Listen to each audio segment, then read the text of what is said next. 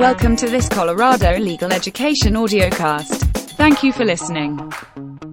Good morning. This is Alexandra Smits. I'm a, a, family law attorney with the law firm Harrington Brewster and Klein here in Denver.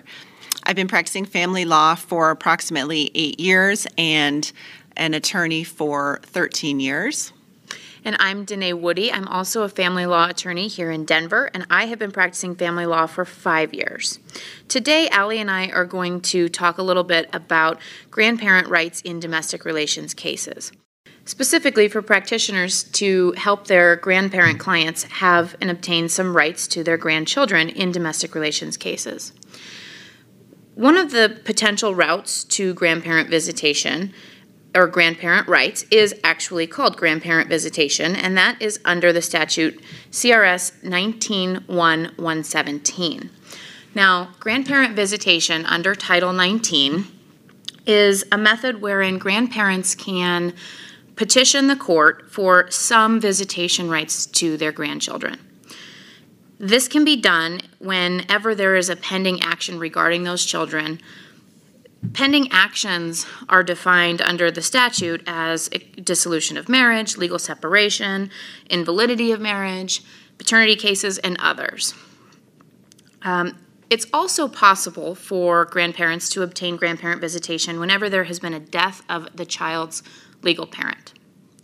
Another route to grandparent rights is under Title 14, and that's when a grandparent or set of grandparents can actually petition the court for allocation of parental responsibilities under CRS 1410 123. It's important for practitioners to be aware, though, of the burdens of proof that they're going to face when petitioning the court under either of these statutes, as well as the standards that the court is going to apply. So, Allie and I are going to talk a little bit more in depth about those. We're also going to discuss some of the potential pitfalls and things that practitioners need to be aware of when practicing in this area.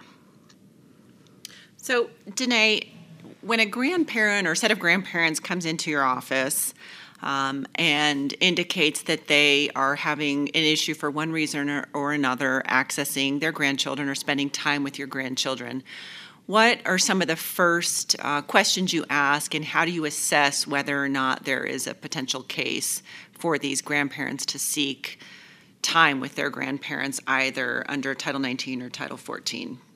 So, initially, I want to assess the relationship that these grandparents have with their children as well as with their grandchildren because those two things are going to have an impact on the likelihood of success in their case.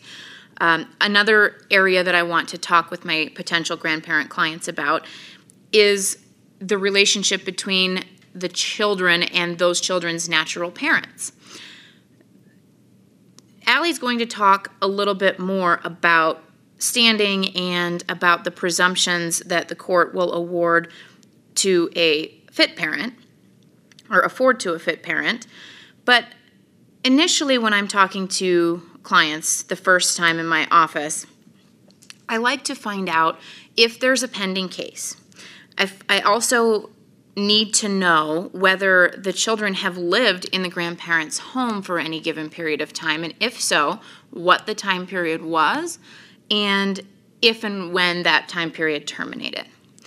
Allie, can you talk a little bit more about the routes to standing under APR? Sure. So, to define that a little bit more, if um, there is not a pending case, so for example, a parent um, of one of the grandchildren is not going through a divorce or um, a separate custody hearing or invalidity of marriage, um, hearing or case, the other route for grandparents to seek standing to obtain time with their grandparents is the same way that um, a non parent may be able to obtain time with the child. And the first question that needs to be addressed is the physical care of the child by the grandparents. So, for example, if a grandparent has been caring for the child in their own home, if they have been living with the parents in, um, if the grandparent has been living with the parents and providing consistent care to the child, then they need to determine, or the court will ultimately look at what is the quality and level of care that has happened between, or that has occurred between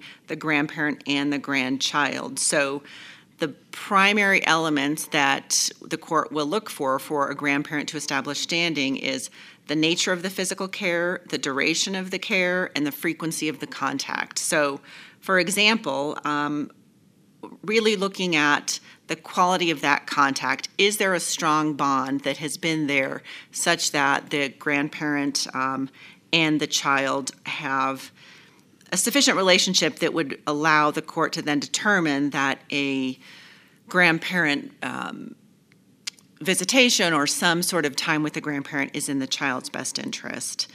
Um, I, I, think, Danae, it's helpful to think about some other um, issues or areas where grandparents might be able to seek time with the children.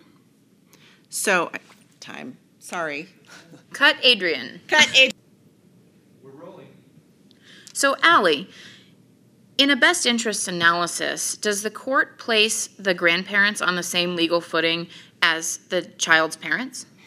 The court does not. Under Troxel v. Granville, a Supreme Court case, the Supreme Court find, found that parents have a fundamental interest in the care of their children. So ultimately, what this means is the court will give special weight to a fit parent's determination regarding the best interest of their children.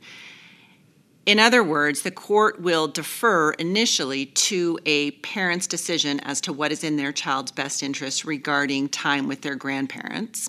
And the grandparents then have a higher burden. They are required to rebut this parental determination with a clear and convincing evidentiary standard um, and show that the parents are not acting in the child's best interest or the children's best interest by attempting to limit. Um, time with the grandparent. So this is a high standard, and grandparent visitation against the objections of fit parents is a really difficult um, road for grandparents to travel because ultimately, what the Supreme Court has told us is that they will defer to a fit parent's determination regarding parenting time of their own children. It doesn't mean that grandparent visitation is not going to happen. However, I do believe that it is very important for attorneys to explain to their grandparent clients that seeking time with their grandchildren over the objection of a parent is um, is a difficult road, and they have a very high burden of proof. That's not to say that it will not happen, but certainly. Um, I think it's something to be very cognizant of when explaining to your clients and assessing your own case regarding grandparent visitation. Danae, are, are there other issues you think are helpful for um, grandparent clients to consider or other options in seeking time um, with their children that grandparents can pursue? I do. So some of the the issues that I'd like to make everybody aware of are um, first the importance of really considering whether to involve certain experts in cases like this. Um, the experts I'm referring to specifically are child and family investigators or parental responsibilities evaluators. And the reason that they might be very important to your case is because of that clear and convincing standard. If you are going to try to make a case that the grandparents' rights should somehow trump the wishes and the desires of natural parents, it's best to have an expert on your side to help report that to the court. Another issue to be cognizant of it's very important to educate your judicial officers in these cases. The reason for that, more so in these cases than a traditional domestic relations matter, is that appeals are not an effective remedy for failure to educate your judge. The appellate process can take 18 months to two and a half years generally, and by the time an appeal finds its way back to a district court level, even if successful, generally the best interest standard and the factors that will determine best interest at that time will have changed and not likely in your client's favor.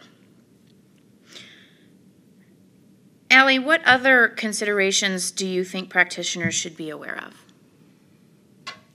Well, I do believe that in addition to the areas that we've talked about to allow grandparents to um, seek time with their grandchildren, certainly in the case of a pending divorce or other pending family law matter, or if there has been that continued care. Um, a grandparent absolutely has the right to seek parenting time or grandparent time with their grandchild if there has been a death of either, either parent. Um, that is an automatic ability for a grandparent to obtain standing. Um, one other, I think, factor that is important for the clients or parties to understand is that um, if a child is legally adopted, um, so that they are no longer legally connected to the grandparents via their biological children, that then terminates their right to seek grandparent visitation. Um, so I'm hopeful that this podcast today has provided some good insight and information regarding grandparents' rights in the context of family law cases here in Colorado. Uh, certainly, contact us, and our information should be in the notes of the podcast, and we would be happy to answer further questions. Thank you for listening. Thank you for listening. For more information on this topic and many others, visit cle.cobar.org. CLE